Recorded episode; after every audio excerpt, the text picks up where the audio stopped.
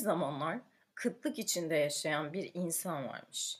Sayısız maceradan ve ekonomi bilimi içinde uzun bir yolculuktan sonra bolluk toplumuyla karşılaşmış.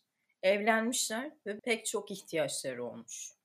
Sinekli Bakkal'a hoş geldiniz. Yani bugün ekonomi bilimi dersi vereceğim demek isterdim ama hayır. Bugün çok daha güzel bir şeyden bahsedeceğiz.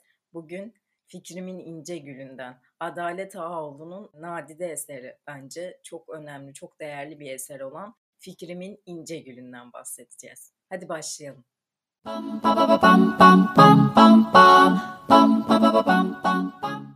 Bu bölüm size ihtiyaçlar ekonomisi dersi vereceğimi falan söyledim girişte ama tabii ki böyle bir şeyden bahsetmeyeceğim. Size bayramdan bahsedeceğim. Arabasını boynuna taktığı bir ilmikle, kendi kas gücüyle iten bayramdan, kimsesiz, belki de bu yüzden düşüncesiz, görgüsüz ama epey görgüsüz bayramdan bahsedeceğim bu bölüm. Öncelikle Adalet Ağaoğlu'nun Fikrimin İnce Gülü kitabı 1976 yılında yayınlanıyor. Fikrimin İnce Gülü Kapıkule'den Kapıkule gümrük sınırından Eskişehir Ballıhisar'daki köyüne dönen bir Almancının hikayesini anlatıyor. Bu Almancının adı tabii ki Bayram. Yani Almanya'da çalışıp para kazanıp kendine bir araba alan, sarı bir Mercedes alan Bayram'ın bu Mercedes'le köyüne sırf hava atabilmek için dönüşünü yol alıyor. Dönüşünü aslında hikaye ediniyor doğrusu. Ve bu hikaye içerisinde aslında e, bir yol hikayesi tabii ki Fikrimin İnce Gülü ve Türkiye'nin ilk yol romanı olarak da geçiyor. E, yol hikayesinde tabii ki avantajlı yönlerinden biri karakterlerin değişimini çok daha rahat gözlemleyebiliyoruz. Ve yol hikayesinde e, Adalet Ağaoğlu'nun politik duruşu sebebiyle aslında Türkiye zaten apolitik olmaya müsait bir ülke değil bence kesinlikle.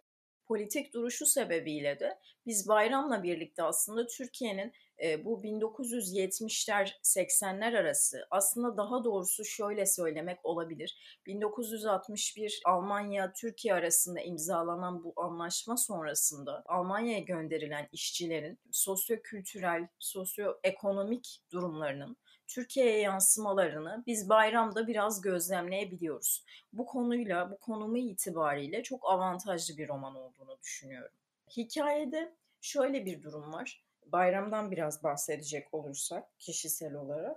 Bayram yetim biri, amcası tarafından büyütülüyor ve kendisine e, yetiştiği köyde bok böceği, ince gül olarak anılıyor. Yani bu şekilde isimlendiriliyor. Böyle lakapları olan biri çok sinsi, çıkarcı, iş bilen ve gerçekten hani kendi işini gören her daim bencil bir karakter Bayram.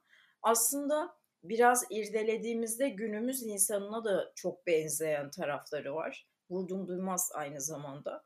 E, bu sebeple e, bunların sırası tabii ki gelecek ama biraz bayramdan böyle hikayesinden biraz bu Kapıkule sınırına varan hikayesinden biraz bahsetmek istiyorum. Bayram 5-6 yaşlarındayken köylerine Demokrat Parti'den bir milletvekili geliyor ve önünde böyle herkes el pençe divan duruyor. Hatta e, köy kahvesinin en yaşlı adamı bile böyle ayağa kalkıyor onu görünce. Ve Bayram bunun sebebini merak ediyor. Yani hayran kalıyor. Hani herkesin bu adamın önünde el pençe divan kalmasına hayran kalıyor.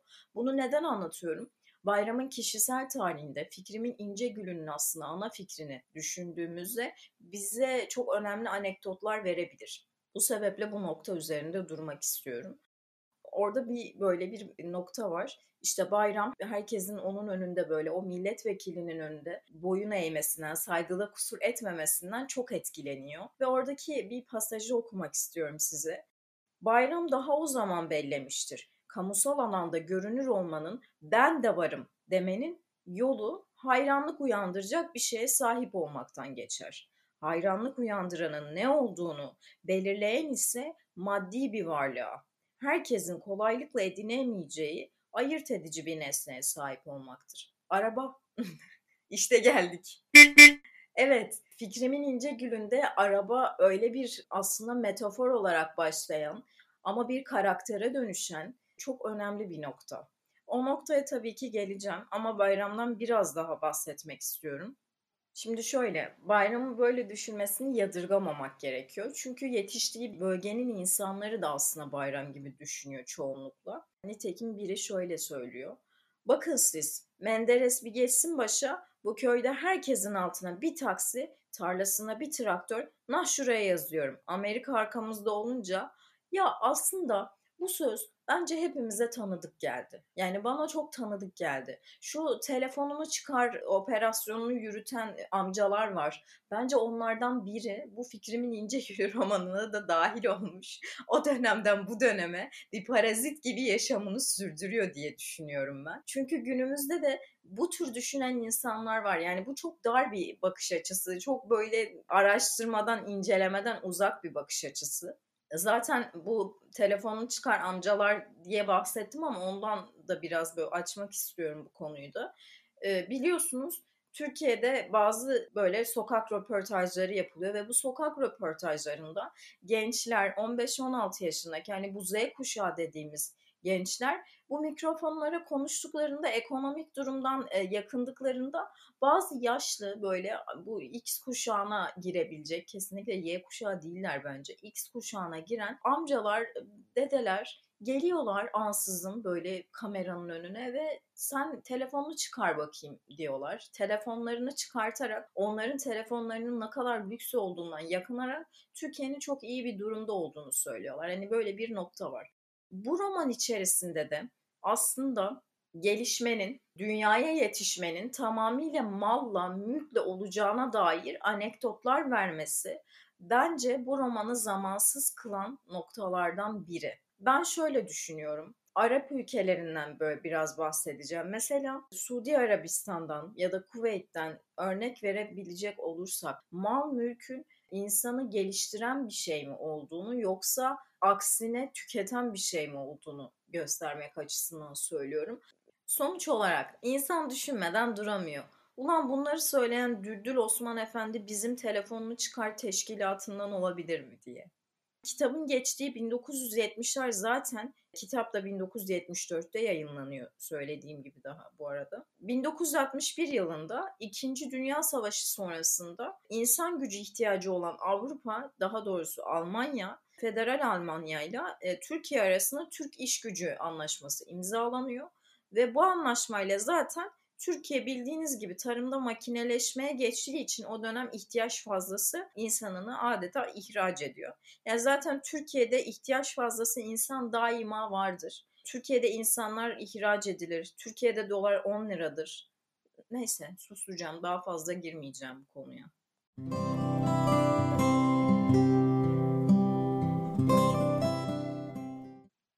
Bayram da bu anlaşmanın getirdiği bu 1961 anlaşmasına dayanarak iş imkanıyla Almanya'ya gitmek istiyor ve öncesinde Ankara'ya gidiyor çalışmak için. Ankara'da biraz çalışıyor. Orada yakın arkadaşı İbrahim e, Almanya'ya gidecek aslında. Ama orada İbrahim'e çürük raporu aldırtarak kendisi katakulliye getirip kendisi Almanya'ya gidiyor. Bayram'ın karakterine dair aslında iki noktayı gördük. İlk noktada Bayram'ın köye gelen milletvekilinden hareketle bir arabayı, bir nesneyi kendisine toplum içerisinde öne çıkabilecek yüksek statü göstergesi olarak görmesi. İkinci noktada Bayram'ın gerektiğinde kendi çıkarını gözetmek için en yakın arkadaşına dahi kazık atabilecek durumda olması. Bunun örneğini zaten romanda çok daha fazla göreceğiz. İlkini burada gerçekleştiriyor. Evet Bayram Almanya'dayken soracaksınız. Peki Fikrimin İnce Gülü nedir? Fikrimin İnce Gülü şarkısından hareketle romana bu isim veriliyor. Zaten Adalet Ağoğlu yaptığı röportajlarda romanları ile ilgili hep şunu söylüyor. İlk 30 sayfayı yazarken elle yazıyormuş kendisi. İlk 30 sayfayı yazarken her zaman bir müzikalite arıyormuş. Yani bir müzik arıyormuş o romanda. O müziği yakaladığında o romanın olacağını hissediyormuş. Fikrimin İnce Gülü'nün de bir şarkıya dayanması bu sebeple beni şaşırtmadı. Ama e, roman içerisindeki fikrimin ince gülü olmasının sebebi de Bayram'ın çok o dönem sevdiği ki bir bu kadar işgüzar, bu kadar bencil bir insan nasıl sevebilir bilmiyorum ama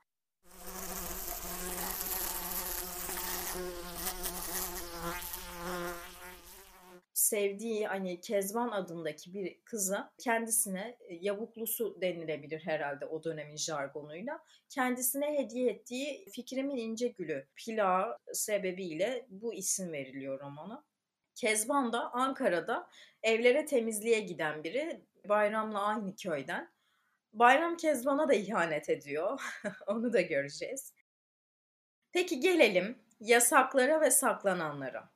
Fikrimin İnce Gülü 1976 yılında yayınlanıyor. 1981 yılında da dördüncü baskısı yapılırken askeri aşağıladığı gerekçesiyle yasaklanıyor. İlk yol romanı olarak da anılan bu Fikrimin İnce Gülü'nde Bayram'ın askerlik yaptığı dönem kendisiyle konuşmak isteyen tutuklu yedek subayı Üsteğmen'e şikayet ettiği için Üsteğmen'in de bir dayak seremonisi yaşaması bu yasağa bahane oluyor. Tabii ki yasak bir bahane. Askerdeyken de bir dönem komutanların şoförlüğünü yapan Bayram'a dair önemli bir nokta daha var bu askerlik meselesiyle ilgili olarak. Mesela şöyle söylüyor orada. Elinde değil Bayram'ın. Ne zaman bir direksiyon başına geçse yüzüne bakışında, duruşunda göreni öfkelendiren bir değişme oluyor.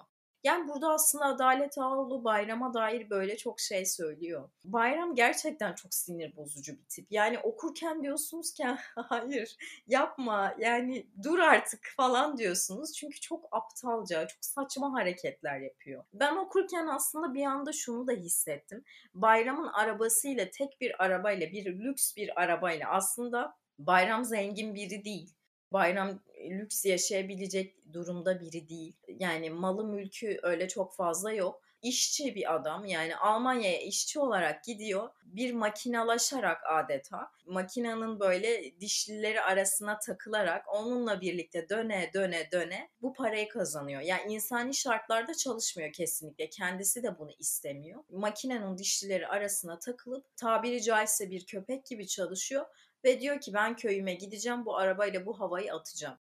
Şu dönem Instagram çağında bize bir görgüsüzlük aşılanıyor diye düşünüyorum. Yani bir görgüsüz olma halimiz var hepimizin. Telefondan örnek verebilirim. Eskiden mesela bazı mekanlara giremiyordunuz. Hani diyordunuz ki benim buraya işte maddi durumum yetmez. Buradaki hesabı ben karşılayamam bir restoran için konuşuyorum.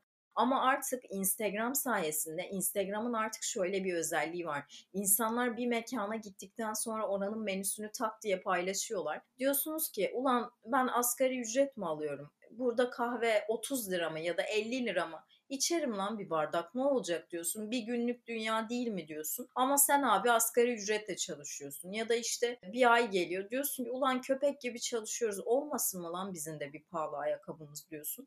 Gidiyorsun o 3000 liranın 1000 lirasını ayakkabıya gömüyorsun mesela anladın mı? İnsanlar da senin görüntünü görünce ulan iyi görünüyor. Demek ki bu iyi yaşıyor yani diyorlar. Anlatabiliyor muyum? Hani bu çağın aslında özelliği biz maddelerin esiri olmuş halindeyiz. Yani materyaller bizi yöneten şeyler. Bu çok e, sineğin böyle büyük bir buluşu değil aslında. E, gerçekten böyle bir şey var. Biz bu Marx'ın yarattığı dünyanın makineleşmenin gösterme, görgüsüzlük kültürünün bir parçasıyız. İçerisinde yaşıyoruz. Ama yakından şahit oldum. Hatta kimi zaman ortak oldum bu konudan ben de aslında muzdaribim. Yani aslında sahip olmamamız gereken, yani evet elbette insanlar bir şeyleri talep etmekte özgür ama bazı noktalarda gereksiz bir gösterme kültürü var.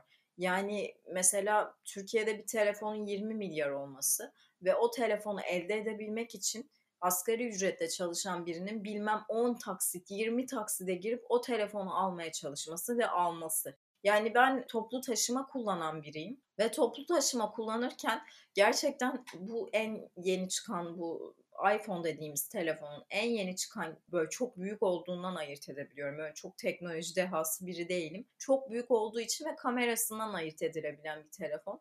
Yani toplu taşımada çok affedersiniz burnumuzu kafamızı cama yaslayıp böyle sıkışa sıkışa gittiğimiz hani nefes alacak yerimiz yok yani iç içe girmiş şekilde giderken İnsanlar bir anda 20 milyarlık telefonu çıkartıp da böyle birden müziğini açıyor, haberlere bakıyor. Ama otobüsteyiz abi yani gebererek gidiyoruz işe. Oksijen sıkıntımız var otobüsün içine. İnsani şartlarda gitmiyoruz.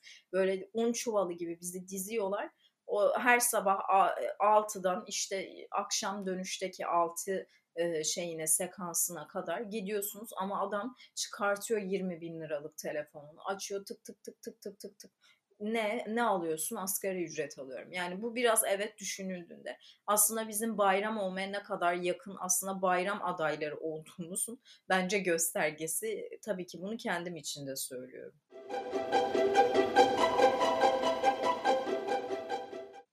Ankara'dan Almanya'ya giden Bayram, orada dediğim gibi insan olduğunu unuturcasına, makinenin dişlileri arasına takılırcasına çalışıyor.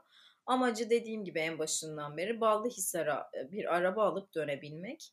E, hayatını satın alacağı bir arabanın kölesi olmaya adar. Yani aslında arzusunu ele geçirme adına e, sistemin talebiyle sermayenin bir disiplini haline geliyor Bayram. Almanya'dayken şöyle ilginç bir olay yaşıyor Bayram.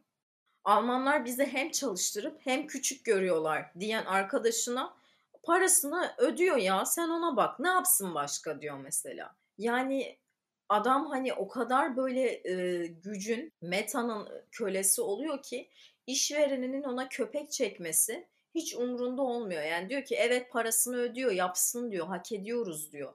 Nermin Abadan Unat'dan bahsetmek istiyorum bu bayramın tavrından sonra. Abadan Unat e, Türkiye'de iletişim bilimlerinin gelişiminde önemli rol oynamış. Ayrıca Boğaziçi'nin de efsane hocalarından biri. Ki hayatını bence mutlaka Google'layın. Çünkü hayran kalacaksınız. O dönemle ilgili şunu söylüyor. Kendisi zaten bu göç 1961 göç anlaşmasıyla başlayan o hani anlaşmayla başlayan o göç dönemini inceleyen hatta orada bizzat sahada çalışan biri. O dönemle ilgili mesela şundan bahsediyor. Almanlar gelen Türklere bir sistem sağlamamış, sağlayamamışlar, yapamamışlar bunu. Ve marketlerinde de sadece hani domuz eti seçeneği olduğu için Türkler orada tabii ki et yiyemiyorlar yani beslenemiyor. Bir süre böyle sürekli makarna vesaireyle idare edip hani et tüketemediklerinden bahsediyor. Bu bizim aslında şu anda e, Türkiye'den bile çok daha iyi döner olduğu iddia edilen Almanya'daki bu döner kültürü de aslında bu sebeple ortaya çıkıyor. Yani Almanların bu konuda pasif kalmasından ortaya çıkıyor. Yani şu anda geçenlerde hatta sanırım 60. yılı kutlandı. Alman-Türkiye bu göç anlaşmasının ve Türklerin oraya gitmesinin. Bayramla ilgili böyle pasajlardan gideceğim biraz. Ee, onu anlatabilmek adına. Şurada ya da burada. Münih Camisi'nde özellikle. İşçi bürosuna da gitti Bayram. Herkesi görmek istedi. Akşama doğru kimse ona gel sen de bizimle şuraya demediği için yine yalnızdı. Bekarım ya aralarını almak istemiyorlar. Bayramın çocukluğundan beridir yerleşmiş olan yalnızlığı ve bu e, yalnızlığa bal kızı arabasına bal kız adını veriyor. E, sarı arabasına yalnızlığına bal kızla aslında bir kılıf uydurmaya çalışıyor. Çünkü zaten yetim bir çocuk amcası tarafından büyütülüyor. Köylüsü tarafından bok böceği, ince gül gibi lakaplarla anılıyor. Zaten sinsi de bir çocuk. Yani bunun zeminini biraz kendisi de hazırlıyor. Ama Almanya'daki hayatında da zaten e, özel hayatını yani yaşamayı böyle yok sayarak çalıştığı için de bir çevresi hani olsa bile bir e, hayatı olmuyor. Bir zevkleri olmadığını görüyoruz. Yani Bayram sürekli çalışıyor. Bu bir yol romanı olması sebebiyle zaten o döneme dair böyle bilinç akışı tekniğiyle aslında biz o döneme böyle gidip gelebiliyoruz. Onun dışında o dönem detaylı olarak romanda işlenmiyor. Adalet Ağoğlu bu konuyla ilgili de aslında ilginç bir şey söylüyor.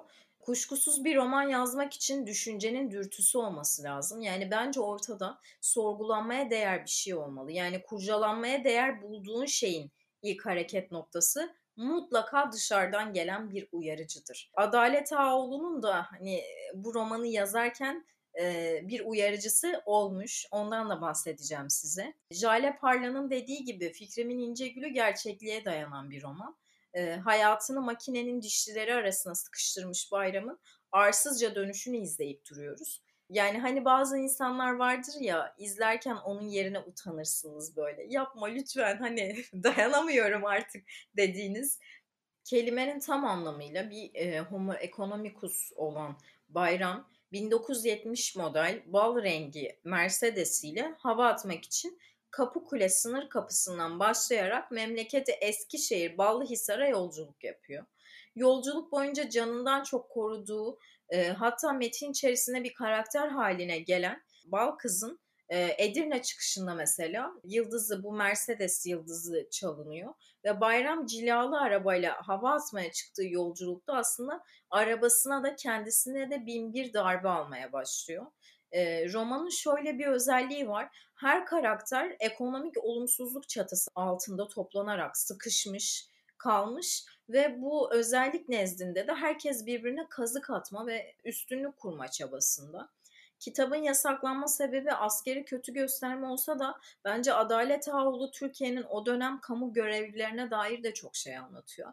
Ee, Özal'ın bir sözü vardı bir dönem. Gerçi Özal bu dönemden sonra oluyor, çok sonrası oluyor ama e, o bence gerçek yani. Hani benim memurum işini bilir meselesi. Tabii ki burada bu kamu görevlilerine şey atmak, boklamak maksadıyla söylemiyorum ama biraz insanların belki de şuna bağlıyorum. Hani sistemin böyle yeni yeni oturuyor olmasıyla alakalı da olabilir. Yani sistemleşemedikleri için de olabilir o dönem. Herkesin biraz böyle şeyine kalıyorsunuz. Hani onun kafasının iyi olmasına bakıyorsunuz bir işlerinizi kamu dairesine götürürken o dönem için söylüyorum. Mesela Kapıkule Gümrük'te Nuran Hanım diye bir kadın var. Ee, bu Almancıların hani geçişinde pasaportlarını vesaire inceliyor. Ve her gelen bu kadının çantasına bir şeyler dolduruyor yani bir şeyler veriyor bu kadına ve o şekilde onun ruh hali iyi olursa, o kadın iyi olursa geçebiliyorsunuz. Bu yüzden zaten herkes Nuran Hanım'a eli kolu dolu geliyor. Yani Türkiye'de böyle oluşmuş bu işte rüşvet verme şekline dair de bence iyi bir örnek. Yani aslında diyorum evet roman askeri kötülediği gerekçesiyle yasaklandı ama altında aslında o dönemin kamu kurumlarına dair insanlarına dair de çok şey anlatıyor bence. Yani eleştiri yönüyle. Aslında bence fikrimin ince gülü bir taşlama olarak da geçebilir. Yani evet simgesel bir taşlama olarak bence çok iyi bir roman. Bayram'ın e, bencilliğinden, işgüzarlığından bahsederken aslında örnek çok fazla verebiliyoruz roman boyunca. Örneğin Almanya'da kendisine yardımcı olan, ona evini açan Veli adındaki arkadaşı ailesiyle birlikte gelirken çok fazla hani yükü var Türkiye'ye gelirken. Kaza geçiriyor ve bunu görüyor Bayram ve şöyle söylüyor. Suç bende değil ben söyledim ona yükleme bu kadar dedim. Kaldırmaz araba arabaya yazık. Öldüler mi? Hepsi mi? Ağır yaralıdırlar. Nereye kaldırdılar ki? Bilsem dönerim. Bilmiyorum. E de ki gidip baktım. Neye yarar? Çok da geride kaldılar. Dönsem dönmesine dönerim de ölü yaralı hepsi üstüme kalırsa. Yani bakın adam e, burada olayların kendi üzerine kalmasından, sorumluluk almaktan. Yani aslında bu karakterin yalnız olmasına pek de şaşırmamalı. Çünkü sorumluluk almıyor. Her zaman bencil ve kendi işini ön plana atan biri. Bu sebeple aslında yalnızlığa biraz da kendi kendini mahkum etmiş oluyor. Dediğim gibi Adalet Ağoğlu e, politik bir yazar Zaten bir dönem siyasete atıldığını da biliyoruz Ağoğlu'nun. Demokrat Parti'den atılıyor. Evet, Demokrat Parti üzerinden siyasete atılıyor kendisi. Hatta 32. güne bile konuk olmuş mesela. Gençlerle konuşuyor. Sol Parti miydi ya? E, yok, Demokrat Parti'ydi. Evet. E, 32. güne konuk oluyor ve orada gençlerle de konuşuyor. Yani konuştuğunu izliyoruz. Ve o dönemin ben izledim mesela programı nabız yoklarken Adalet Ağoğlu'nu bayağı sevip destekliyorlar. Ya zaten şöyle bir kadın. Çok disiplinli, çok e, hassas, böyle çok e, çalışkan, belli yani anlayabiliyorsunuz. E, böyle bir kadın. Ve kesinlikle böyle sivri bir yönü de var, sivri dilli. Yani politik duruşunu göstermekten çekinmeyen bir kadın. Aslında bu sebeple de fikrimin ince gülünün yasaklanmasına şaşırmadım. Yani onun o dönemki politik duruşu sebebiyle de bu yasaklanma e, gayet normal geliyor. E, fikrimin ince gülü Türkiye'nin 1970'lerinin kültür, sosyal ve en önemlisi aslında ekonomik mozaiği açısından bence birçok şey söylüyor. E, Bayram mesela Yalova vapuruna biniyor tabii ki yolculuğu sırasında ve orada Ayfer adlı bir kızla tanışıyor. Ayfer de e, zengin koca peşinde koşan eski sevgilisinden yeni ayrılmış ve onun inadına böyle evlenmek hani sürekli evlenmek isteyen zengin rahat bir hayat ol, olsun isteyen bir kız.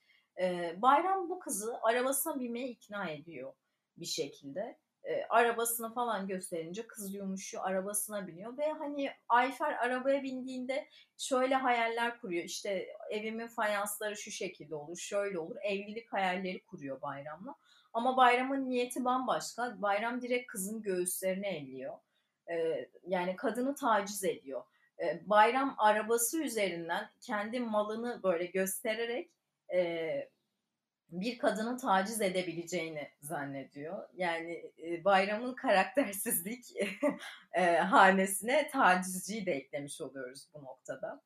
Sonuç olarak ekonomik olumsuzluğun karakterleri yüklediği anlamsız belki de kendince anlamlı bir ahlak problemi var. Baudrillard'ın belirttiği üzere toplumun çok büyük bir bölümünün biçimsel ve psikolojik açıdan gerçekten de küçük bir azınlık için üretilmiş modellere öykünen seri halinde üretilmiş nesneleri satın aldığı bir döneme aslında gönderme yapıyor.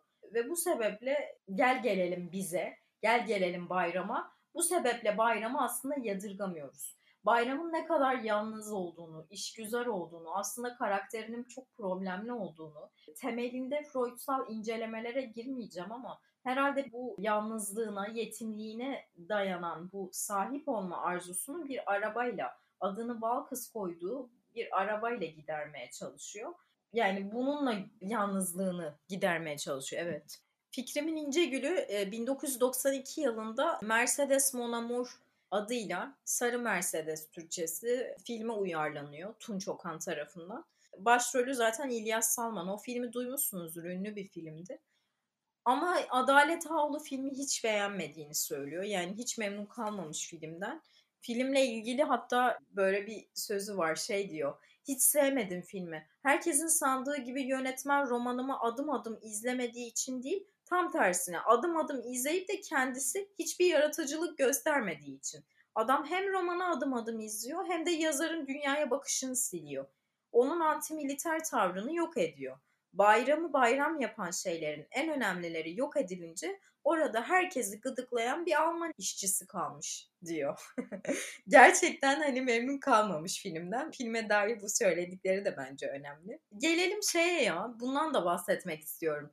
Fikrimin İnce Gülü romanı nereden çıktı? Adalet Ağoğlu şunu söylüyor romanla ilgili olarak. Artvin'de bir yolculuktayken, iş gezisindeyken bir taksi şoförüyle karşılaşıyor ve taksi şoförünün arabasına böyle canım güzelim diye sevdiğini görüyor. Bundan tabii ki etkileniyor. Bu e, yolculuğu 74 yılında yapıyor ve zaten 76'da da direkt zaten roman yayınlanıyor. Yani o onu o olay onun üzerine bir etki bırakmış. Aynı zamanda Adalet Ağoğlu'nun ilginç bir sözü daha var. En benimseyemediği romanlarından biriymiş Fikrimin İnce Gülü. Yani aslında evet diğer e, ruh üşümesi, bir düğün gecesi gibi diğer romanlarına baktığınızda Fikrimin İnce Gülü'nün çok ayrı bir yeri olduğunu görüyorsunuz. Yani daha somut, daha farklı bir yolu olan, evet toplumsal gerçeklere elbette dayanıyor ama bana biraz daha realistik geliyor. Yani Fikrimin İnce Gülü'nde okurken bir belgesel seyreder gibisiniz aslında. O, o noktası var bence. Yani benim bakış açımdan o şekilde. O yüzden önemli bu nokta. Adalet Ağoğlu'nun bu müthiş romanında gerçekten imgelerle dolu ve Türkiye'nin bu Avrupa Birliği'ne giriş sürecini takip eden, o dönemini inceleyen, e, aslında Türkiye'nin Avrupa'ya giriş ince yolunu irdeleyen bu güzel romanında karakterler de bence e, son derece önemli. Bu e, Fikrimin İnce Gülü'nün karakterleri içerisindeki temel nokta çerçeveyi çizdiğimizde aslında bu karakterlerin yaşadıklarında genel altyapısında ekonomik olumsuzluk yatıyor. Ekonomik olumsuzluğun onlara sağladığı, daha doğrusu sebep olduğu noktalar sebebiyle yani eğitim dengesizliği, gelir eşitsizliği, çıkara dayalı ilişki bu insanlara ahlaki bir yoksunluğa meydan veriyor. Yani bunlara açıkçası yolunu açıyor diyebiliriz. Bayramı da zaten bu karakterlerin en başında geliyor. Yasaklanma mevzusuna gelecek olursak, Adalet Ağoğlu roman yazmadan önce tiyatro yazarıydı. Yazarlık kariyerine tiyatro ile başlayan biri. Kadın yazar denilmesinden hiç hoşlanmıyor ve bunu her röportajında özellikle dile getiriyor ki bence çok haklı. Kadın yazar olsaydım erkek karakter yaratamazdım. Sadece kadın kadınları yazardım diyor. Ben kadın yazar değilim. Kadın yazar olmaya ideolojik bağlamda reddediyorum ki bence çok haklı tiyatro ile başlıyor ama tabii ki politik duruşu sebebiyle tiyatroları da sahneden kaldırılıyor ve Adalet Ağoğlu diyor ki hani e, benim oyunlarımı sahneden kaldırıyorlar. Ben bir kitap yazarsam, bir roman yazarsam bunu kaldıramazlar deyip roman yazıyor ama ne yazık ki Fikrimin İnce Gülü de yasaklanıyor. Yani kitapları da yasaklanıyor. Ama müthiş bir direnç gösteriyor Adalet Ağoğlu bunun üzerine. Zaten belirli bir süre sonra hani bu yasaklanma süreci de 1-2 yıl kadar kalıyor ve sonrasında yine düzeliyor. Bu bayramın sahip olma konusuyla ilgili, mala mülke köle olma konusuyla ilgili Marx'ın bir sözü var aslında. Şey diyor ya, insanlar kendilerini üretici faaliyetleriyle var ederler. Ya Marx'ın bunu söylemesi çok normal elbette ama dönemin ruhuna baktığımızda keşke öyle olsa. Yani keşke herkes üreticiliğiyle var olsa. Ama böyle değil. Bu dönemde tüketiciliğiyle var oluyor insanlar. Yani neyi ne kadar tükettiğimizle alakalı. Link vermeler, yukarı kaydırmalar, ne kadar çok malın olursa taşıyabildiğin, ne kadar çok ürünün olursa yani telefonundan, saatinden ya çok özür dilerim ama bilgisayar kılıfları bile ya da işte telefon kılıfları bile yani bunlar bile bir gösterge, bir tüketim. Bunların e, ötesine geçebilmek yani bunları e, gösterdiğiniz takdirde var olabiliyorsunuz. Yani aslında Marx'ta çok yarattığı, yaratılmasına hani Marx'ın öngördüğü topluma çok ters bir şekilde tükettiğin ölçüde var olabiliyorsun. Ve bu mal mülk konusuyla ilgili de ben, ben bir araştırmaya rastladım bu konu üzerine çalışırken. Adını söyleyemediğim Macar bir sosyologla bunu söyleyemiyorum ama podcast'in sonunda kaynaklarıma dair bir link vereceğim. Orada mesela oradan ulaşabilirsiniz. Bu konuya çalışırken faydalandığım bütün kaynakları Wiser adlı uygulamada bir kürasyon içerisinde toplayacağım. Oradan ulaşabilirsiniz bütün kaynaklara. Helton ve adını söyleyemediğim tabii ki Macar biri gerçekten söylemiyorum çok zor bir adı var. 82 aile üzerinde yapılan bu araştırmada eşyalara simgesel anlam yüklemeyenlerin insani bağları tercih edenlerin yakın ilişkiler ağının olmadığını gösteriyor. Yani arkadaşlığı maddi ilgilerin ötesinde tuttuklarını söyleyenler de aslında en yalnız kişiler olarak çıkıyor. Bu da son derece ilginç bir araştırma bence. Yani konuyla alakalı olarak düşünüldüğünde, bayramın karakteri üzerinde düşünüldüğünde bana ilginç bir araştırma olarak geldi. Gel gelelim bize. Bayramdan bahsettiğimiz bu bölümde Fikrimin İnce Gülünü ayrı ayrı işledik. Adalet Ağoğlu'nun nadide eseri. Bence mutlaka okumalısınız. Türkiye'nin bir döneminin etkilenmesi açısından, Türkiye'nin bir dönemine ışık tutması açısından çok önemli. Hatta güncelliğini hala koruyan bir eser olması açısından çok önemli. Mutlaka öneriyorum. Sinekli Bakkalı dinlediğiniz için de çok teşekkür ederim. Ve son olarak hiçbir yolun ucunda kimse bayramı beklemiyor. Umarım sizi beklerler. You